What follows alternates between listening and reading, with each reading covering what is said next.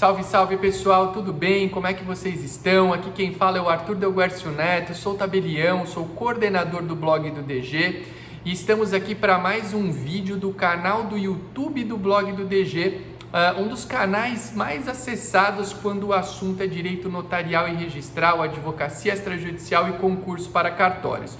Antes de iniciar o nosso conteúdo de hoje, eu quero te convidar a conhecer o blog do DG, o nosso site, no qual são postados materiais diariamente www.blogdodg.com.br.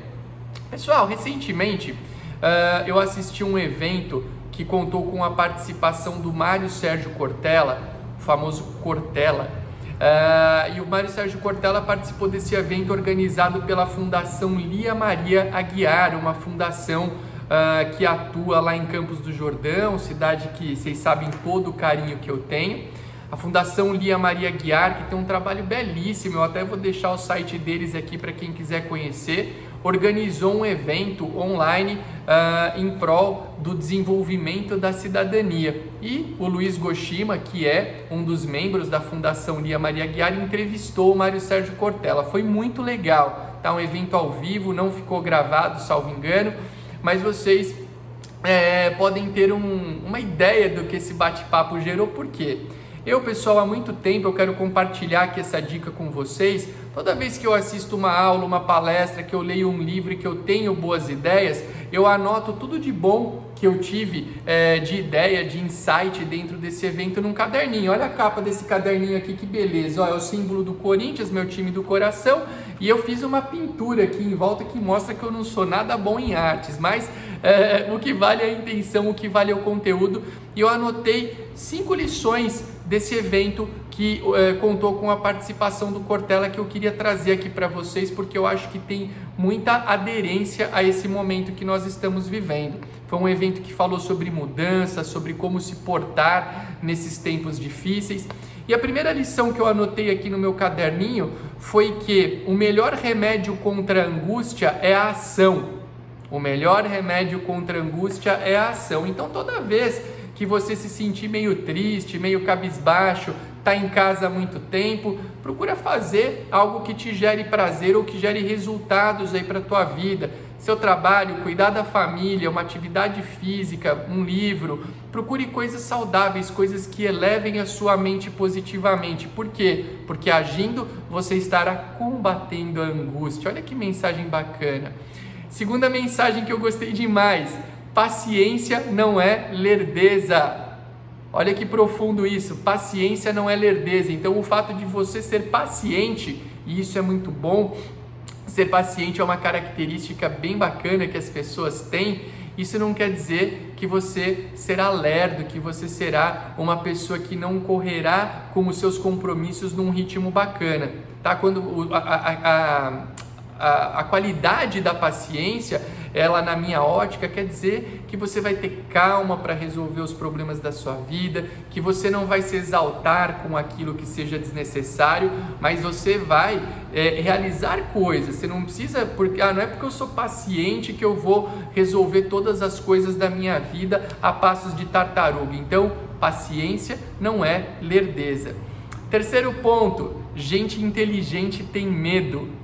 Olha que frase legal. A gente é metido a ser machão, né? Eu vejo agora esses tempos de pandemia, tem tanta gente falando: "Ai, tá tudo resolvido, acabou a pandemia, acabou nada. A gente tem que se cuidar, porque se a gente não tiver cuidado com a nossa saúde, quem é que vai cuidar dela por nós?"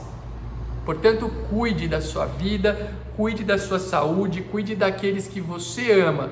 E ter medo, não é? Eu não estou falando aqui que é, ficar em pânico é bom, que ficar desesperado é bom, mas ter medo é um sinal de pessoas inteligentes, porque você sabe que uma determinada coisa não te faz bem e você toma medidas, você toma cautelas para evitar que aquela coisa é, traga consequências ruins para a tua vida. Então, gente inteligente tem medo. O Cortella falou muito sobre ressignificação Tá? Então, ressignificação é dar um novo significado, significar novamente. E isso quer dizer o quê? Que às vezes você, dentro de um momento como o atual, você dar valor a coisas que você talvez não desse, isso é muito bom. Ressignifique aquelas coisas que você pensa. Então, ah, ficar em casa às vezes pode ser visto como algo ruim, como algo não tão bacana. Poxa, que bom que eu tenho saúde, que eu estou em casa com aquelas pessoas que eu amo. Isso tudo é muito positivo, né, pessoal? A gente, a gente tem que buscar coisas que tragam um, um horizonte positivo para a gente, um horizonte de esperança, um horizonte de paz, né? Então, ressignifique a gente tem tanta coisa boa na vida que usar uma máscara, ficar em casa, se poupar, não pode ser tratado como algo ruim. Dê valor a isso, dê valor à sua saúde, dê valor à sua energia, à sua alegria. Você está bem. Isso tudo é muito bom, isso tudo é muito bonito e eu quero que vocês deem o devido valor para isso. Ressignifique.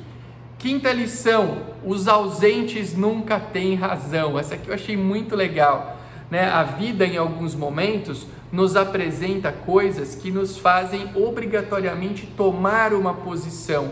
Então você tem que se posicionar com relação a certos fatos que acontecem na sua vida. Omissão, nada fazer, é muito ruim. Aliás, tem muita gente que não se contenta com isso, né? A pessoa é omissa, a pessoa ela nada fala e além disso, ela é uma reclamona. Ela vive reclamando de tudo. Ela não toma um cuidado, ela não, não, não age, não faz nada de positivo e além disso ela está sempre reclamando. Então tenha consciência de que os ausentes nunca têm razão. Tá? Seja presente, seja proativo, seja positivo, haja em prol, ou melhor, haja focado dentro dos seus objetivos, dentro das coisas que você quer.